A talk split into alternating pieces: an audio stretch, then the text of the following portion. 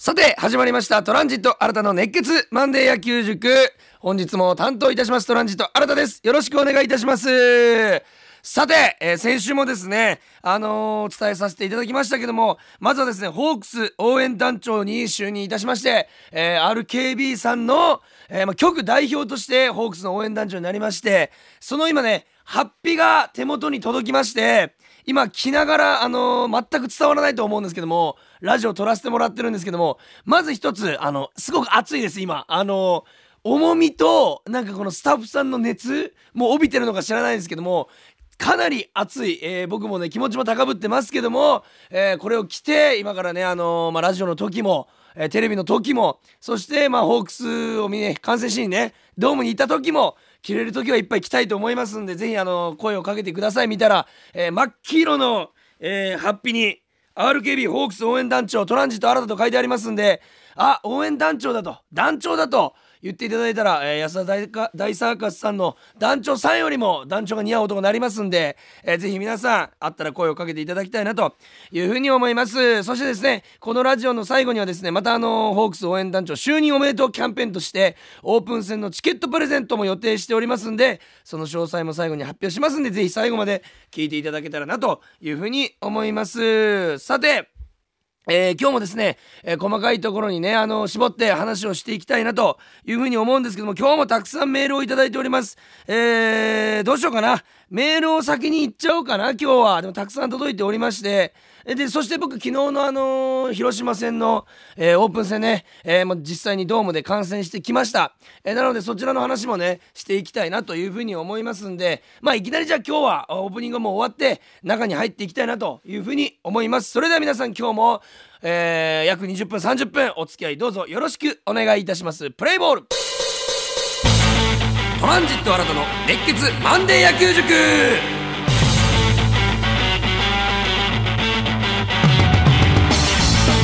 さて、えー始めていきましょう。まずはですね昨日の試合をね振り返っていきたいなというふうに思います。まあホークスが、えー、ペイペイドームにてオープン戦を行うのが昨日が2試合目と、えー土日で1試合ずつ広島とやったんですけどもまあ日曜日はですね2対0ということで、えーまあ完封負けを喫してしまうと。まあオープン戦はね先週も言いましたようにあまり勝ち負けは気にせず、えーやっているという中でまあ藤井荒野投手2番手出てきたんですけども、えー野間相手の野間さんに、えーうまく、えー落ちるボールをセンター前に弾かれて、えータイムリーヒットで2点と。その2点だけではあったんですけども、まあ、僕が気になったのは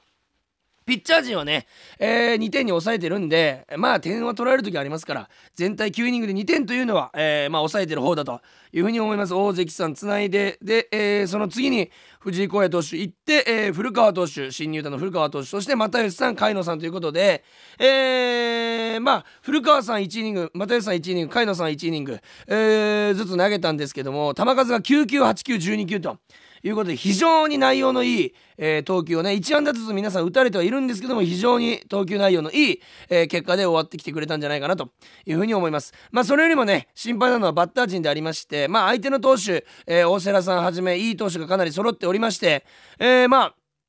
そう簡単にね打つことができなかったのかなというふうに思いますけどもまあこの時期なんでまだね戦略というよりは一人一人が、えー相手ピッチャー、えー自主トレとか、えーキャンプで投げ込んできたピッチャーたちの生きた球をね、本気でこの打ち取らせに来る球というのに対して初めて今年戦ったというような形になります。今までの練習試合とか、まあ、オープン戦は同じチームの投手とかもいてまあそのがっつり勝負というよりは、えーまあちょっとずつねこのタイミングを合わせていくとかお互いの球に慣れていくみたいな、えー投げる方も打つ方も慣れていくというのが優先だったんですけどもこの土日からは、えー完全に一軍生き残りをかけた、え選手同士の対決になっておりますんでそれでまあちょっとね相手ピッチャーも気合が入っていたところは打てなかったのかなという印象でございました。まあそうですね、ボンダがかなり多くて、フライアウトもゴロアウトもあって、まあ、三振も多かったと。いうことで、まあ、ここからチームとして一つになっていく、一つになるというか、戦略としてうまくやっていけば、えまだまだ全然間に合いますんで、全然心配はいらない負けかなというふうに思います。そして昨日の試合でございます。実際に今年初のドーム観戦、えさせていただきまして、3対0ということで、えホークスが完封勝ちを逆にね、収めたんですけども、まあ、勝ち投手東山さんでございまして、えー、まあね、毎回ね、ヒットを打たれたんですよ。しかも、まあまあなピンチを背負うんですけども、3回無失点ということで、さすがの東山さん、えー、今年千賀さんが抜けて、よりこのエースとしてのね、期待がかかっている中で、ランナーを出しつつも、要所を仕留めるという見事なピッチングできてたんじゃないかなというふうに思います。まあ、球数もね、3回49球と少し多く、ほぼ50球。で、4安打あということで、まあ、ヒットは打たれちゃったんですけども、僕が、それよりも何よりも一番、えー、まあ良かったかなと思う東山さんの投球はあのかなりボールが少なかったんですね。ストライク先行ストライク先行でかなりいってた。その前日の藤井耕也投手は、えー、ほとんどが2-3になるということで球数をかなりね要してしまってたんですけども東山さん打たれはしてるんですけどもストライクゾーン、えー、しかも甘いところではなくまあ厳しめのところに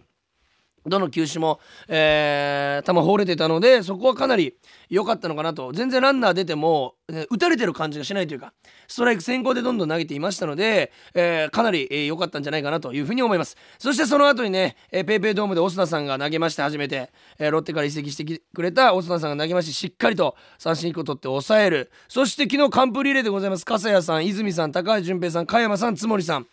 ということでかなりいいねリレーをね見させていただきました。まあこの中で圧巻だったのはやはり加山さんですよね。もう何年も連続でホークスをね、えー、のピンチを救ってきてくれた本当に大黒柱男でございます。加山投手が、えー、1回を6球で仕留めると。僕、えー、一塁側の方で見てたんですけどもあっという間にそのイニングが終わっちゃうというね。さすがの加山さんの投球でございました、えー、バッター陣でいきますとかなり、えー、13本ということでヒットも出てえー、まあ初戦硬かったけど、えー、まあオープン戦2試合目かなりいいね攻撃ができたんじゃないかなと。特に光ってたのはやっぱり上林選手でございますよ。3打数3安打ということでしかも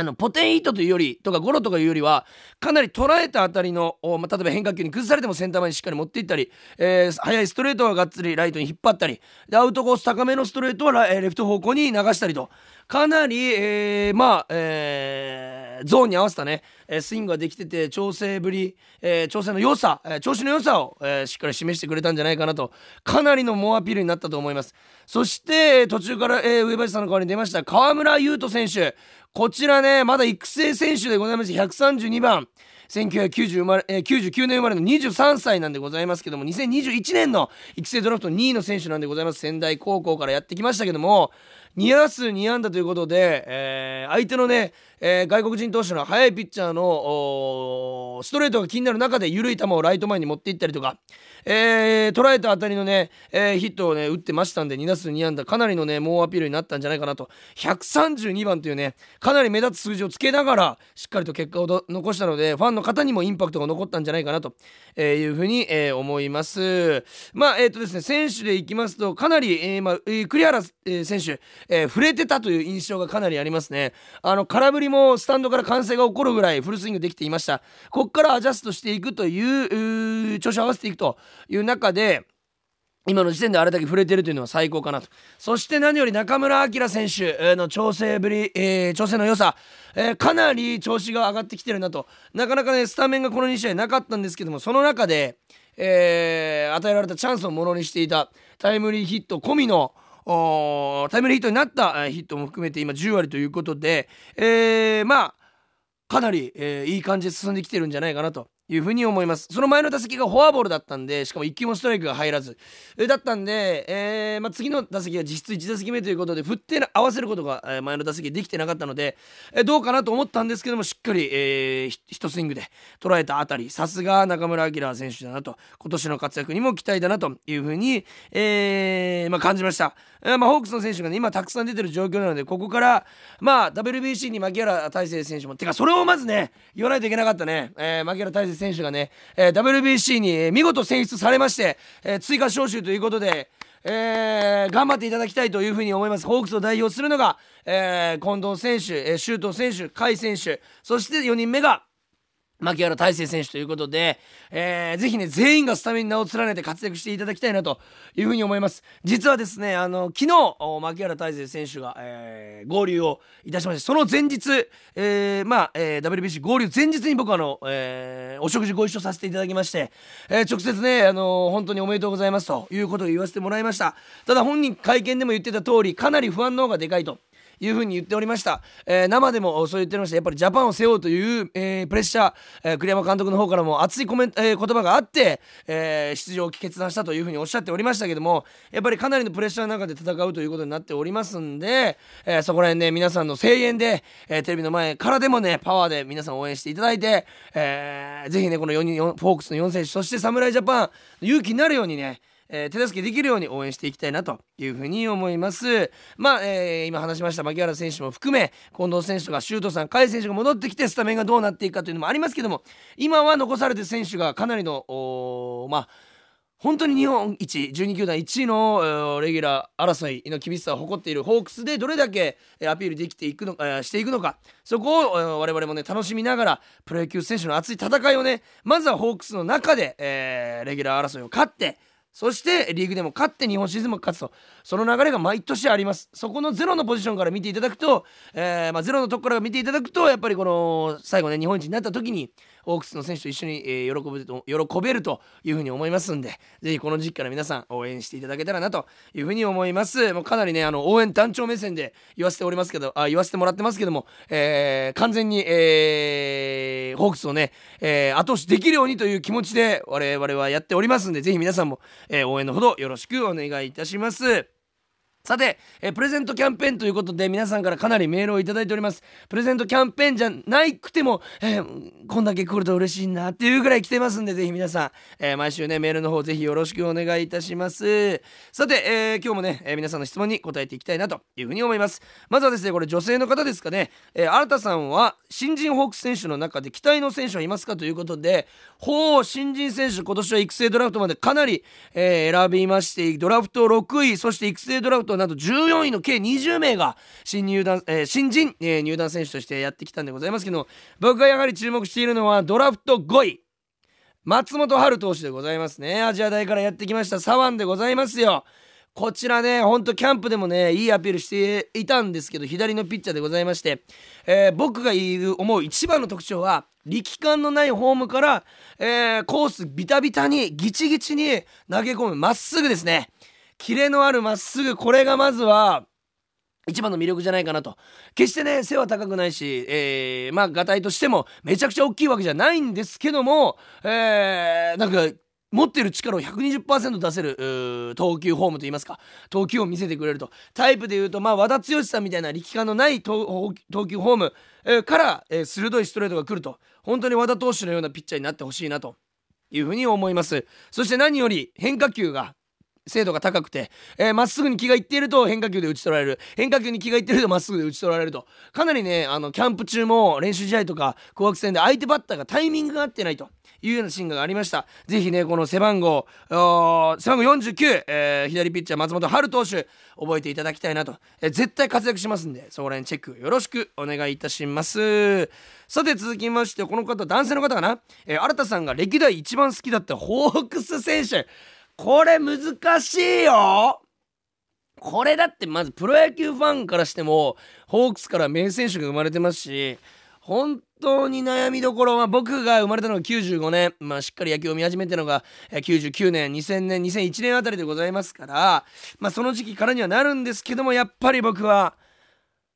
ケンジ城島ですかねやっぱり城島ケンジに憧れてえー、少年野球の頃何回もバッティングホーム真似してホームラン狙って親父に怒られたことあります。お前は城島健治にはなれないんだからと。なんであの時にそんなに現実を見せたんだというふうには思いますけども、えー、やっぱ城島健治さんに憧れて、えー、野球をずっとやっておりました。それこそね、小学3年生が4年生で宮崎キャンプに行って城島さんとお話しさせてもらった時本当泣きましたよ。あ僕もこんな選手になりたいんだというふうに思いましたけども、僕が、えー、野球生活15年間、唯一、えー、レギュラー、えー、レギュラー戦というか公式戦で守ったことないのがキャッチャーということで城島さんとは全く関係ないポジションになりましたけどもそれ以外のねところは公式戦で全部守ったんですよ。ピッチャーファーストセカンドサードショートレフトセンターライト。キャッチャーだけは公式戦で一度もすることはなかったですが、まあ、城島さんのようなねスイングができるようにということで練習した日々を思い出しますね。今のあ、まあ、子たちから言ったら柳田選手とかがそういうね目標になってくれてるというのが、えーまあ、ホークスの強みじゃないかなと。ホークスに入りたいと思ってね、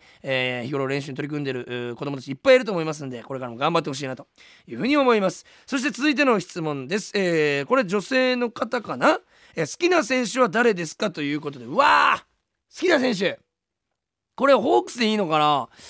現役。いやまあまあ本当にこれ毎回言わせてもらったんですけど個人的にはね、えーまあ、育成の頃からあそれこそあ応援させてもらってましたしまだレギュラーになる前からね牧原さんとね、えー、仕事はさせてもらったんですけどもやっぱ個人的には、えー、日頃の付き合いもありますし、えー、気持ちが入っちゃうのはやっぱ牧原大成、えー、選手で、えー、なのはね、まあ、間違いないんですけども好きな選手これめちゃくちゃ難しいな。どうだろうな。野球スタイル。まあその一球一球にねがっつくみたいな選手が僕は好きなので、えー、まあそれで言っても牧原選手なのはねまあ変わりはないんですけどもうわこれちょっと難しい。そもそもはねあのジャイアンツの高橋由伸選手が大好きだったんですよね巨人の。今のホークスは誰でしょうね。ほんと皆さんいい選手だからな。でもやっぱりいい投手だなと思うのがやっぱり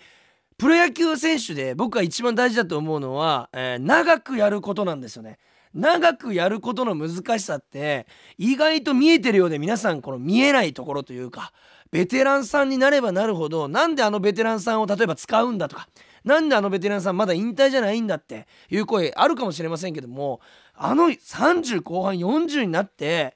まだ試合に一戦で出続けて抑え続けたり打ち続けてる選手の凄さを僕は大学野球で辞めたので分かるんですよ。本当に体って僕が23歳の頃にもう動かなくなってきたのにもかかわらず40何歳でもまだ動いてるとやっぱりところ見ると和田剛はやっぱりレベルが違うなと本当にフォークスが誇る日本が誇る名投手だなというふうに、えー、思いますんで68歳までやってほしいなと。あの和田剛なら68までいけるんじゃないか。キンズキング数超えあるんじゃないかなと僕は和田さんに思ってますんで。まだまだね、えー、見たいですしやっぱり好きな選手は和田さんかな今。すごくここ23年で余計にベテランになればなるほど好きになってきたなと。若い頃より僕今の方が和田さん好きかなというふうに思うぐらい好きなんで皆さんもねもうもちろんしてると思いますけども応援していただいたらなというふうに思います。続きまして今年のホークスは優勝すると思いますかということではいえー、100以前言いましたね。108勝えー、32敗3分け、えー、これでいきましょう。108勝32敗3分け。まあここら辺言っておりましたから。えー、まあ3桁勝利間違いないかなというふうに、えー、思います。優勝間違いないです、えー、続きまして、えー、女性の方かなこれ。甥っ子さんが小学校高学年で野球を始めましたと。で家でトレーニングをするのおすすめのメニューを教えてくださいということでまあ基本的にはねえー、まあ素振り、えー、はねバッターだったら大切なんですけども僕が一番してほしいのは基本的にはキャッチボールでございますねやっぱり。トレーニングと言っていいかどうか分かりませんけども絶対にまあ小学校1年生6年生、えー、中学校どこで野球を始めても絶対にキャッチボールをまあその甘く見ないでほしいというか軽く考えないでほしい。どんな素振りの本数よりもどんな筋トレベンチプレスの回数よりもどんだけ、えー、まあ、走り込むよりもまずはキャッチボールが大切かなと。相手の胸に正確に投げれるコントロールをつけること。これが一番大事。キャッチボールはバッティングも含めて全部の、えー、基本になってきます。なのでキャッチボールを絶対に大切に適当にやらないでほしいなと。えー、いうのはありますね。えー、家で、えー、トレーニング、えー、おすすめのメニュー。もしこの甥っ子さんがまだまだ、えー、若いというかまあ若いっていうのはおかしいですけど小さければ小さいほど親御さんは是非あの足の裏をちょっと揉んでいただきたいなというふうに思いましてこれあのー、まあよく言われるのは3歳ぐらいまでに、えー、柔らかくですよ。赤ちゃんの足の裏を揉むと運動神経が刺激されてかなりいい運動神経の子になると。いうような噂これはあくまでも噂なんですけどもあって例えばイチローさんとか吉田沙保里さんもそうやって育てられてるんですよ。えー、なので裸足で遊べというのはそういうことでございましてかなり足の裏に神経が集まってます。なんで裸足で素振りをするというのはかなりいいことかなというふうに思いますんで意外と知られてない練習メニュートレーニングメニューなんですけども裸足で、えー、素振りこれをやっていただきたいなというふうに思いますね。やっぱ何をするにも野球選手は足腰が重要ですので足の感覚をかなり養っていただきたい、えー、まあ、言うならば長距離走も大事なんですけども走る系で言えば短距離走を何本もしてほしい。30m から 50m の距離を全力疾走。これを10本20本30本これを続けてほしいなと。いうふうに思いますね。野球は持久力というよりも瞬発力でございますんでそちらの方を鍛えていただきたいなというふうに思います。さあ続いて女性の方ですかね、えー、新田さんの野球人生の中で特に印象に残っている思い出は何ですかということで間違いいや間違いなくてわあ本当に世代によってあります。小学校はえー、我々が所属してたチームが宗像ジュニアというチームだったんですけどもあの市内無敵のチームでしてあの優勝8回準優勝何回というふうにもう負けなしで強かったんですよ。かなりいい思い出が多かった。中学は九州大会にキャプテンで行きました、えー、高校は夏の大会負けたあの1試合がやっぱり一番の印象に残ってる試合ですからね。なんで6対5あの1点を追いつけなかったんだろう。なんで2点勝てなかったんだろうというね3年間やったことが2時間半の試合2時間ぐらいの試合で終わってしまう悲しさ悔しさまだ高校野球やりたかったなというあの思いがねまだ本当に昨日のようにね覚えております。そしてやっぱ野球人生で言うと大学3年生取った福岡六大学野球での外野手1位でのベストナイン。これがやっぱり僕の中で大きいかなと今の仕事にもつながっておりますし野球をやってきてよかったなと。唯一自分を褒めれるとしたらそのベストナインの時かなというふうに思うぐらい印象に残っております、えー、すいません。自分の話ばっかりしてしまって。そしてこちら今日最後の質問ですね、えー、女性の方。監督の采配が各球団でよく話題になりますがほうほう。藤本監督の特徴って何がありますかと。あいい質問ですね。コアな質問ですし。そうですね。藤本監督。僕が見てる限りは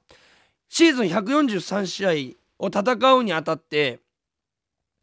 かなり計画的に計算された試合を行っていく監督だなというふうに思います。もちろんここぞという時は、えー、もう明日の試合がないぐらい選手をつぎ込むんですけども基本的には143試合全体を通して、えー、采配を振るう監督だなとえー、例えば1イニングの中そして9イニング、えー、1試合の中1週間の中1ヶ月の中そして半年の中、えー、シーズンの中全ての采配を計算して取っているなというふうに思います。それが去年ありました坂東投手とか、えー、和田投手が、えー、序盤で大量失点し,、ま、してしまったにもかかわらず12回で7点か6点ぐらい取られてるにもかかわらず、まあ、6回か5回まで投げさせたと。それは試合の中で、えー、調整してほしいといい感覚を取り戻してほしいという監督のこれはですねえー、本当に愛情でございますね。愛情だけではそして愛情だけではなくその調整し直してほしいという計算し尽くされた采配。ここら辺を見てるとやっぱり藤本監督は去年新人監督にもかかわらず、えー、優勝争いをして、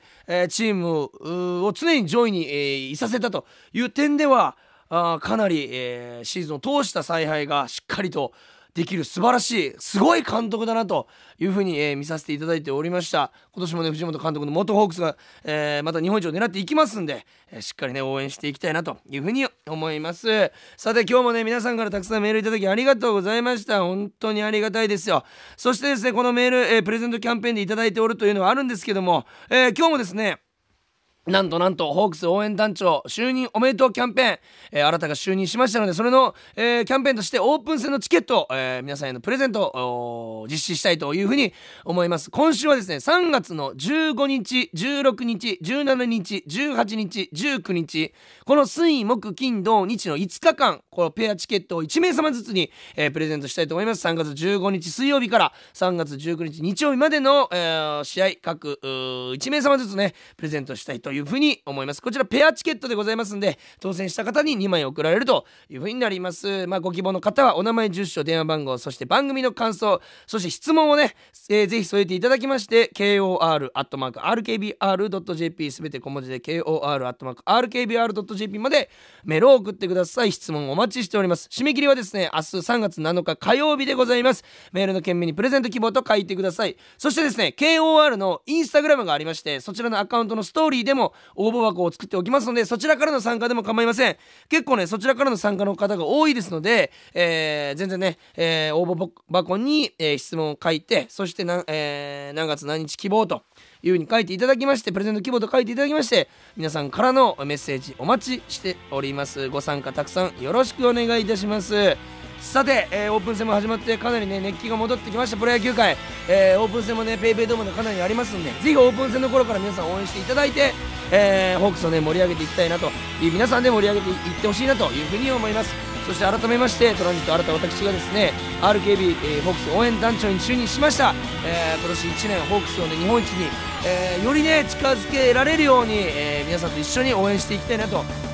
いうふうに思いますんで、えー、ぜひね、えー、会いましたら応援団長と新田君何でもいいです、えー、声かけていただけると嬉しいです。真っ黄色なハッピーをね着てる時特に声かけていただきたいなというふうに思いますので皆さんこれからもホークスも新たも RKB ラジオもよろしくお願いいたします。それでは今日も聴いていただきありがとうございました。ゲームセット。